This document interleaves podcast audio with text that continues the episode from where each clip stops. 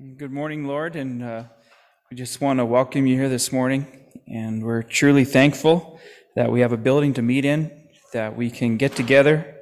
As uh, there's nothing more encouraging than being with fellow believers, and at same similar stages of life or otherwise. We just uh, very thankful for that, God, and we're thankful also for what beautiful weather and a great morning that we can wake up, see amazing colors, and be reminded of how amazing you are, God, and that you're in charge of creation and you're in charge of everything.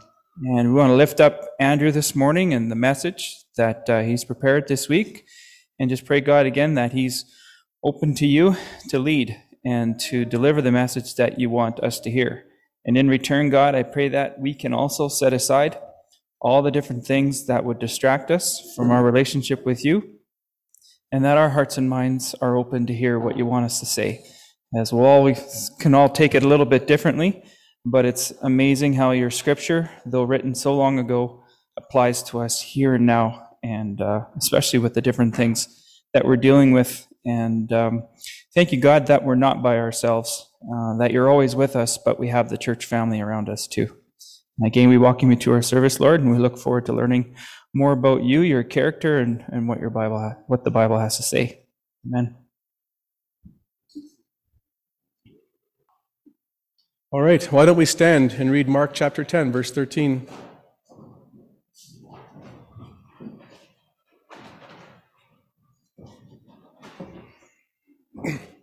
And they were bringing children to him so that he might touch them. But the disciples, they rebuked him. But when Jesus saw this, he was indignant and said, to them, Permit the children to come to me. Do not hinder them, for the kingdom of God belongs to such as these. Truly, I say to you, whoever does not receive the kingdom of God like a child will not enter it at all. And he took them in his arms and began blessing them, laying his hands on them. Please be seated.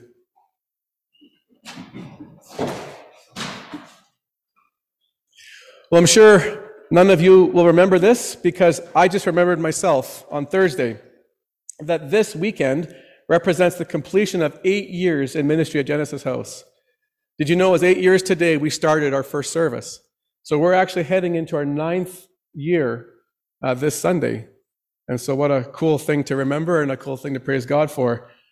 Uh, first of all, for his faithfulness to us, because we've gone through some, of course, tough times. Because we start off church planning, you go from scratch and you and you trust him with everything from your finances to who's going to commit and it's been a wonderful journey, but I'm also grateful to you for your faithfulness to our church as well and how you've uh, adopted the vision that we've had right from the get go. And like any uh, line of work um, and experiences in life, there's highs and lows.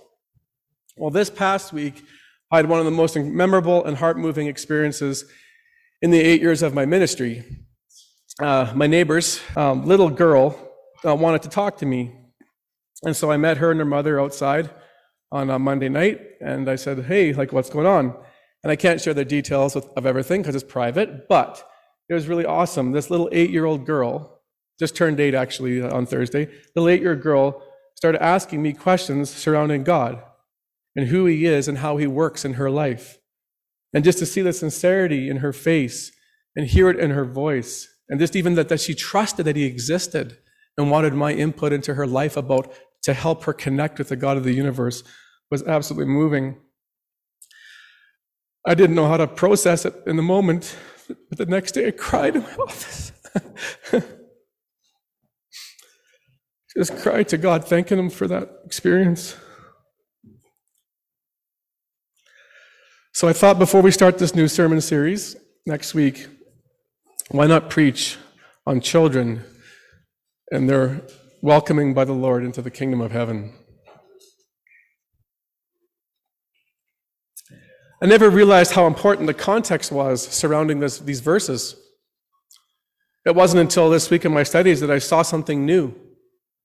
You see, sandwiched between Jesus saying, Do not forbid children to come to me because the kingdom of God belongs to such as these, is two stories of self righteous people who believed they had done enough to earn God's favor and make it to the kingdom of heaven. We have the Pharisees in chapter 10, verses 1 through 12, who are arguing with Jesus about what it is to uh, obey the law in terms of divorce and remarriage. And we know the Pharisees' reputation as the religious leaders. They're ones who are self righteous and, and, and think that they're good with God because of their obedience to the law. So much so that they've added extra laws to the Mosaic law to ensure that they're practicing the law. Laws called the traditions of men. On the other side, we have the rich young ruler, which is so often titled. This is about a rich man who comes to, to Jesus to basically say, Hey, what do I need to do to inherit eternal life? And they go through the law of Moses, and he thinks he's good because he's obeyed all these commands. And Jesus raises the ante on him and says, uh uh, you've missed something important. So what's really cool here is we have two, two examples in between this, this passage about how to receive the kingdom like a child. How to get into the kingdom is like to, to be like a child, a sandwich between self-righteous, religious people who think that they're good enough for God the way they stand in their own morality. And that's really cool when you think about the context, considering what Jesus is about to say to us here. So let's look at verse 13. It says, And they were bringing children to him so that he might touch them, but the disciples rebuked them. The first thing I want to point out here is that um, is the who exactly was being brought to the children, or being brought to Jesus, I should say. You know, people who were sick would be brought to Jesus. People who were demon possessed would be brought to Jesus. People who were paralyzed would be brought to Jesus. And that's what, that was true in many of the stories. But here we have children being brought to him. Now, Mark doesn't tell us how old these children were, but we can gain an understanding of what the age might have been like when we understand the Greek word. So the Greek word is predominantly used to describe infants, infants and babies. This is the case of John the Baptist in Luke 159. Um, it says there that it happened on the eighth day that they brought John to be circumcised. And they use the word child in there. Um, actually, they came to circumcise the child, it says. And so the same word uh, child there is used as children here. And we see here John the Baptist being eight days old. But the Greek word can also encompass the age of those who are older than infants and babies, such as toddlers, to use our vernacular, and even a bit older than to- toddlers as well. We see this in Matthew chapter 2 and verse 16. You remember when King Herod was uh, duped by the wise men when he was looking to come and supposedly worship the Messiah when he actually wanted to kill Jesus. He went out into the land and he slew all the male children two years old and under in Bethlehem to try to make sure Jesus was, was in amongst those, those little boys. Well, the same word for children there is again um, the same Greek word here, and these children were two years old. And one more place, Matthew 11, 16, Jesus is saying, To what can I compare this generation?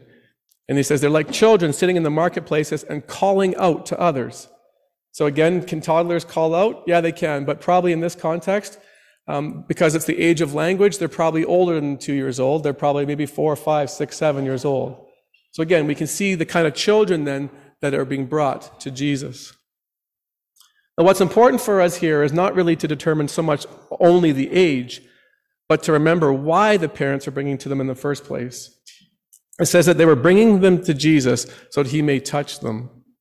Now, this is further defined in verse 16. Okay? Further, in verse 16, it says, He took them in his arms and he began blessing them, laying his hands on them. And Matthew's account is very helpful too. He adds one other component in chapter 19. He says he was actually praying for them as well. So picture the scene now. Uh, Jesus is sitting there. The parents are bringing their children. And when they come to him, he embraces them in his arms. He prays for them. He puts his hands on them and he provides a blessing over them.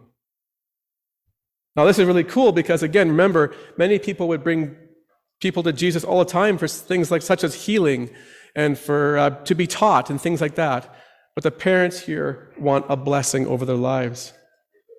Now, everything I read and studied said that it was common in Jewish uh, culture for parents of Jewish faith to bring children to prominent Jewish rabbis and synagogue leaders in order for blessings to be given. And of course, it, it makes sense. We do it in our culture too. It's, it's the belief that someone with a spiritual influence can sort of impart God's favor over someone's life. It's a way of trying to ensure soul care, uh, you know, for their children's future, both in this life for eternity. But this is amazing now because instead of going to the local synagogue leaders or the rabbis, which they may have done in the past, now they're choosing Jesus. Choosing Jesus. Perhaps they'd seen the miracles he'd done, heard about his teaching, and even embraced him to be the Messiah. Who better than to receive God's favor from than him?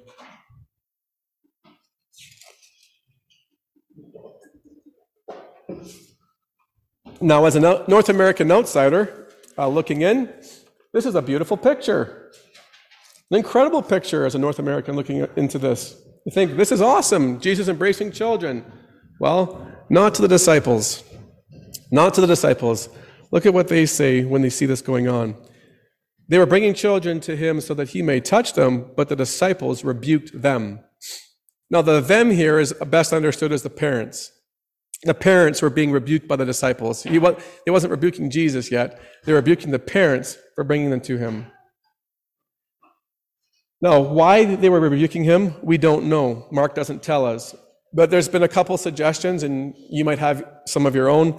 But some think that within Jewish society, uh, there was a low view of children because they couldn't sort of do anything for God. And in, a, in, a, in an environment and culture where it was a, a works-based righteousness, children were seen as of no value. Others maybe think that Jesus was just busy. The disciples thought, you know what? Our teacher has bigger fish to fry than dealing with kids. I mean, he's got demons to cast out and healings to do and teaching to go on in the synagogues and on the streets. Why would I deal, why would he want to deal with trivial things such as little children and having them just have their hands laid on their heads? Whatever the case was, the disciples were about to get a rebuke of their own. And we pick this up in 14. He says, But when Jesus saw this, he was indignant and said to them, Permit the children to come to me, do not hinder them, for the kingdom of God belongs to such as these. Now, this word indignant, this word indignant doesn't occur very often in the New Testament, not at all. And it means to be angry or to be pained no, this is really important, church. How many times can you think of Jesus ever being angry, angered in the in the all of the stories you know in the three gospels? Think of all the thousands upon thousands of people he saw, conversations he had, things he encountered. How many times was he actually angered? All I could think of really was the flipping of the tables in the temple. You understand how important this is? how he views children, he's at the place where he's flipping tables in terms of his aggression because they're not allowing children to be in his presence and to receive the blessing that he wanted to bestow upon them. This is really, really, this really like struck me, church. Because he's saying, listen, disciples, I mean, you got a lot of learning to do with you here, guys. Like, you think these children are outside of God's kingdom? Let me tell you, these children actually belong to the kingdom. The kingdom of God belongs to these. Now, such as these is an important phrase here. He wasn't saying this. The children of God only belongs to these Jewish boys and girls in this moment for this particular time. It wasn't just such as these was not defining them just to these particular children. Such as these was to define children by the category of who they were. As opposed to adults, the kingdom of God belongs to children categorically.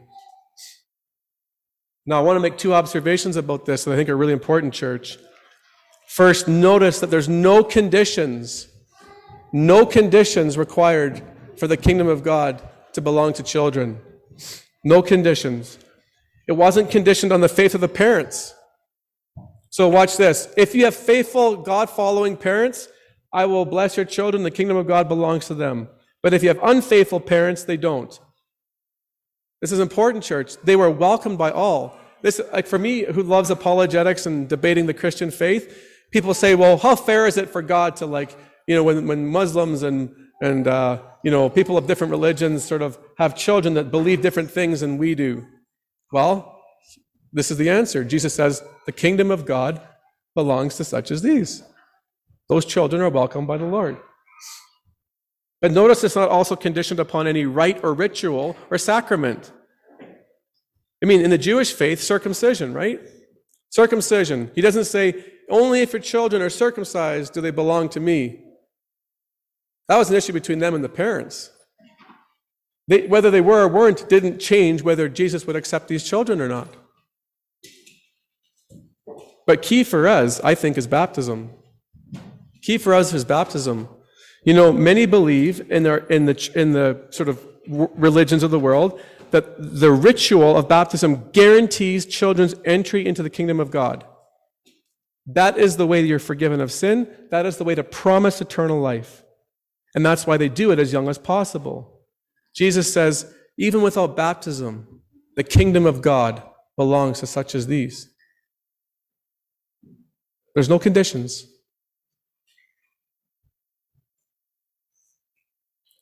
But the second thing I want to point out, though, is how different Jesus' message was to the rest of humanity. Can you think of anywhere outside of children that Jesus said, "All of you, the kingdom of uh, you know the kingdom of God belongs to you. It's available to you, but it doesn't belong to you." You know the first words out of Jesus' mouth in Mark chapter 1, in verse 14? Now, after John had been taken into custody, Jesus came into Galilee, preaching the gospel of God and saying, The time is fulfilled, the kingdom of God is at hand. That's an important phrase considering our context. The kingdom of God's at hand, repent and believe in the gospel. Not, I'm here to preach the gospel and the kingdom of God belongs to you. He says, repent, and then you can get in. Chapter 2, a paralytic comes to Jesus lowered through the roof. You know the story well. They're all expecting physical hearing.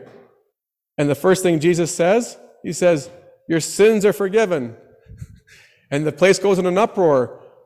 What's this got to do with forgiveness of sins? And Jesus says, Everything. That's what I came for. Healings are secondary. They point to the fact that I'm the one that can forgive sins. But you need spiritual cleansing, you need spiritual healing. That is what I'm here for. So, why did Jesus have two different standards? One for children and one like of that kind of age, and one for adults and people like you and I. Well, before I answer this, I just want to take a side tangent for one second and address one important issue in the church. Because the longer I've been a pastor, the longer I've been a dad, the more I've been, longer I've been a husband, and I've sort of gotten to know people's lives, I've realized that things like miscarriages and, and uh, infertility and things like that have happened way more than I ever thought could imagine. In fact, I'm at the place now where I virtually know nobody, hardly anybody, who's never experienced the loss of a child through a miscarriage or a stillborn or, or maybe even uh, died at a few weeks old. I just want to speak to your heart right now for a moment because you might have questions like, what happens to that child? Where do they go? Does God accept them? And things like this. Well, man, I hope these words provide comfort to you. He says, The kingdom of God belongs to such of these. Your children are in the presence of the Lord, and you will see them one day.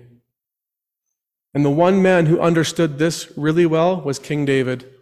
And I preached on him last week. But let me show you this incredible verse in 2 Samuel Remember, David took Bathsheba as a wife, but the way he did it was wrong. She was already married and he wanted her, so he had to he had a plan to have her husband killed. Then he impregnated her and had a baby out of wedlock and through adultery. And so the baby was going to be born, but God said to David, This child basically was never meant to be born, and as your punishment, I will take this, ch- this boy's life. And David fasted for a week, hoping that, David, that God would relent. But look at this after the baby was taken, look at David's words.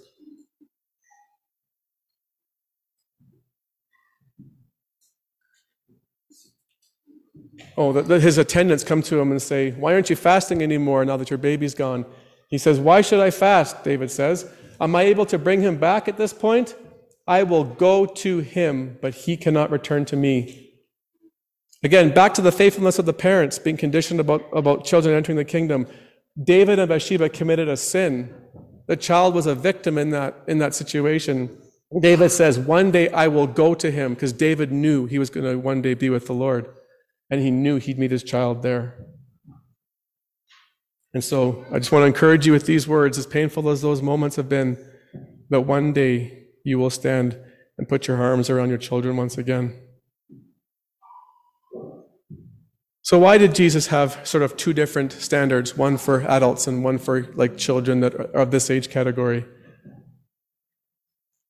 Well, it wasn't that Jesus thought that um, children wouldn't sin against him one day as they grew up. It was simply this that God understood that even if they made poor decisions, they weren't morally accountable or responsible to the same degree as adults. Let me say that again. God had two different standards in terms of moral accountability as compared to adults. And it all had to do with the psychological development of a child, but it's more specifically to their ability to reason and understand the difference between right or wrong or good or evil. I want to give you two scriptures to illustrate this point, and I'm not making this up. The first one is um, actually in Deuteronomy 139. Let me give you the precursor here. Israel is about to enter the land, and God has made it clear to Moses who's going into the Canaan and who's not. He says the forefathers, for all their rebellion and sin against him, are not allowed to enter Canaan except for Joshua and Caleb. But then he says this Also, your infants, who you thought would die on the way, and your children, who as yet do not know good from evil, will go there. I will give them the land and they will possess it. Why did the Lord allow the children and infants into the land, but would not allow the, the, the, the, sort of the forefathers? Because of their knowledge of good and evil. He understood that they were, they were like they weren't responsible to God for the actions that had happened. They didn't have the ability to reason, to understand cause and effect, and comprehend what was going on. There's another one in Jonah 4:11. In Jonah, remember Jonah, he sent to Nineveh to preach. And just so you know, uh, Nineveh is modern day, I think, Mosul in Iraq. And uh, he goes to Nineveh to preach, and he's going to warn the, the whole nation that they're going to be, or the whole city, they're going to get smote by God if they don't turn around and repent. The king listens and calls a massive fast, and they put sackcloth on and dust over their heads, and God relents from uh, bringing calamity upon them. Jonah is in a huff. He's mad that God is so gracious to these people, he wanted them dead. So, what does Jonah do? He goes, he sits on a hill overlooking the city, and a plant grows in front of him and provides him heat for the shade, or shade for the heat, I should say. And he loves it. He's very, he's very ecstatic about this plant that provides him this shade because he's so grumpy about what happened down in Nineveh. The next morning he wakes up and God causes the plant to die. And Jonah's in a huff again, and he's mad. And so God comes to him and says this regarding, regarding the plant. He goes, Should I not be more concerned about Nineveh than this plant? this enormous city? There are more than 120,000 people in it who do not know right from wrong. Now, do you know why that's important, church? When God, when Jonah preached the message through, through, um, through Nineveh, the king called a fast, and look what the king says. He says, The people and animals should be covered with sackcloth. Let everyone call urgently on God. Let them give up their evil ways and their violence. Who knows, God yet may relent and and with compassion turn from his fierce anger so that we will not perish. The men who were uh, older and the women who were older knew what they had done. They recognized they were evil, they were violent people. But God says to Jonah, there's also people in that city that don't know right from wrong. That's clearly not the king and the adults in the community. So again, there's distinctions in reasonability in being accountable to God for moral actions. And so God, by his grace, God, by his grace, does not hold children accountable for matters they do not fully comprehend. Does that mean then that uh, there is an age of an accountability? Really good, really fun conversation to have in a Bible study. And uh, I'm not going to have it totally here with you right now, but let me just say this. I, there is no scripture that I can think of that really defines this like very strongly, the age of accountability. So I think I would suggest that what God expect or what God does in this is that He determines in each individual's lives when He thinks that child is accountable. If it's a matter of reason and a matter of understanding who He is, then He is able to determine when that age is.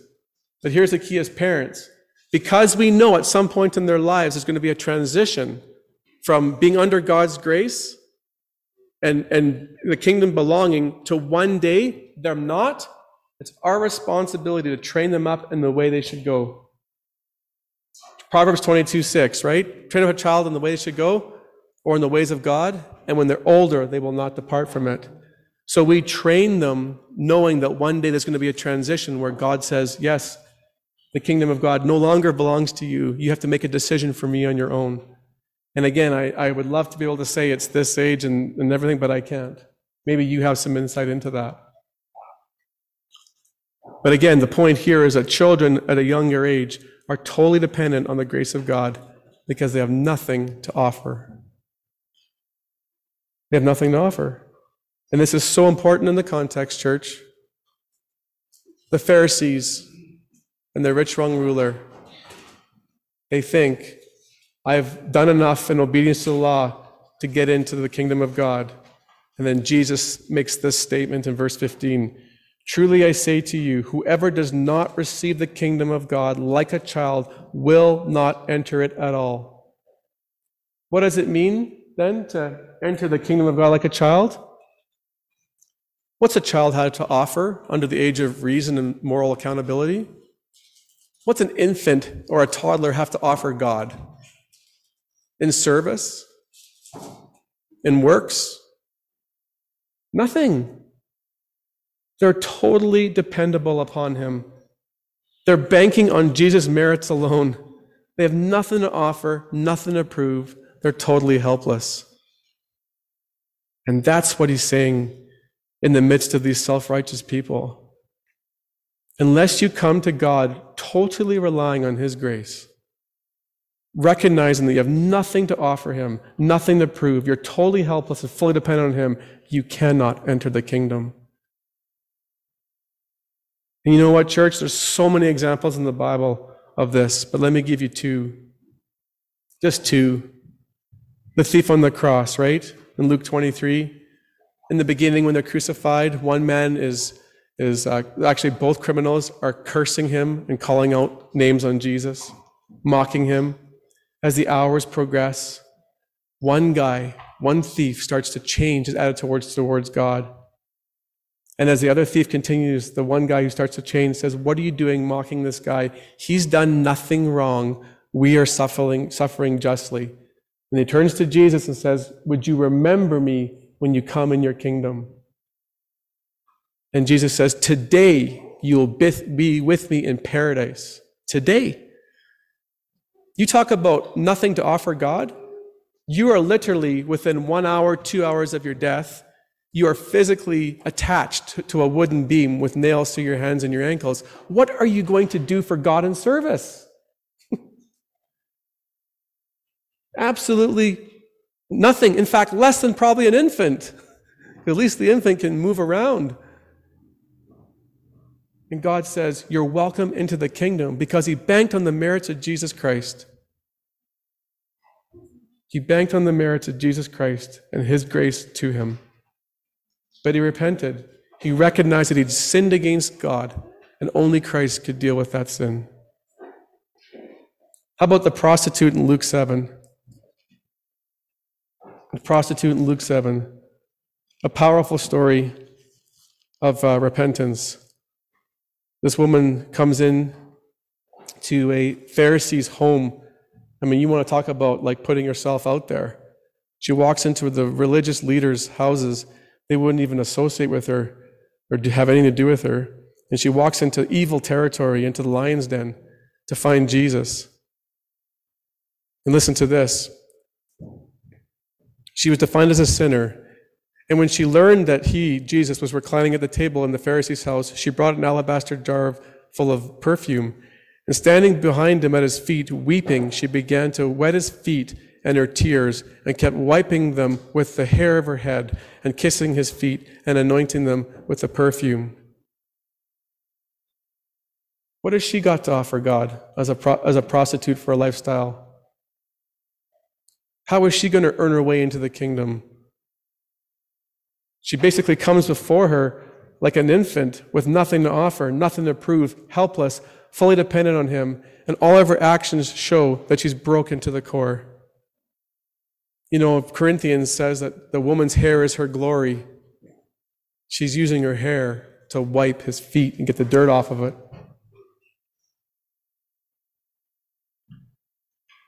This is an important message for us, church.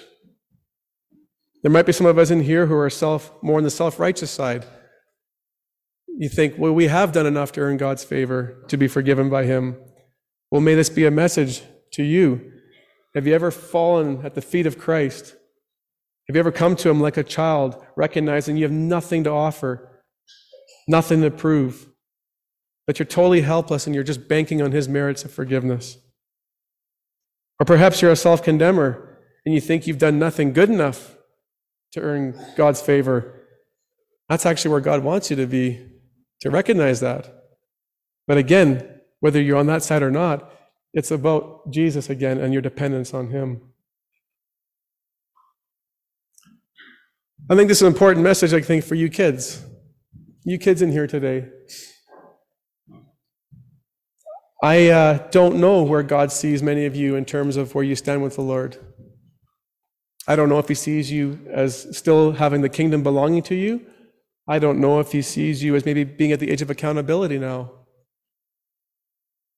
But here's what we do know at some point, He wants you to make a decision for Him.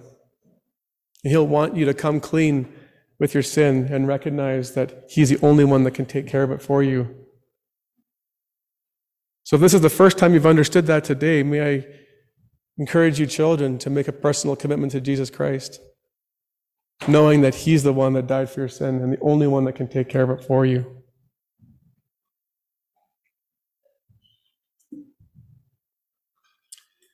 So, what did we learn from today's message?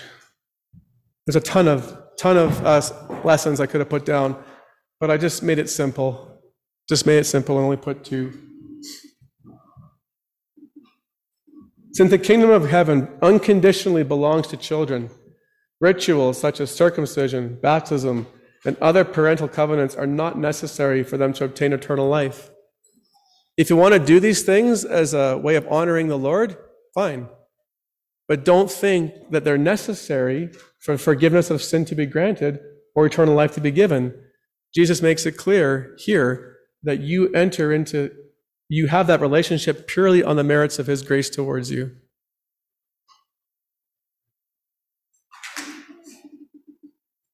Number two, to receive the kingdom like a child is to come to Jesus recognizing we have nothing to offer Him, being fully dependent on His grace towards us. Again, that's not the context of the rich young ruler. That's not the context of the Pharisees. It may not, that might not be the context of some of us in here today. But again, to receive the kingdom like a child is to be spiritually and morally bankrupt in, front of Him and just receive His kindness towards you. Okay, let's pray. Father, thank you for your word. Thank you for giving me that experience last week that prompted this sermon.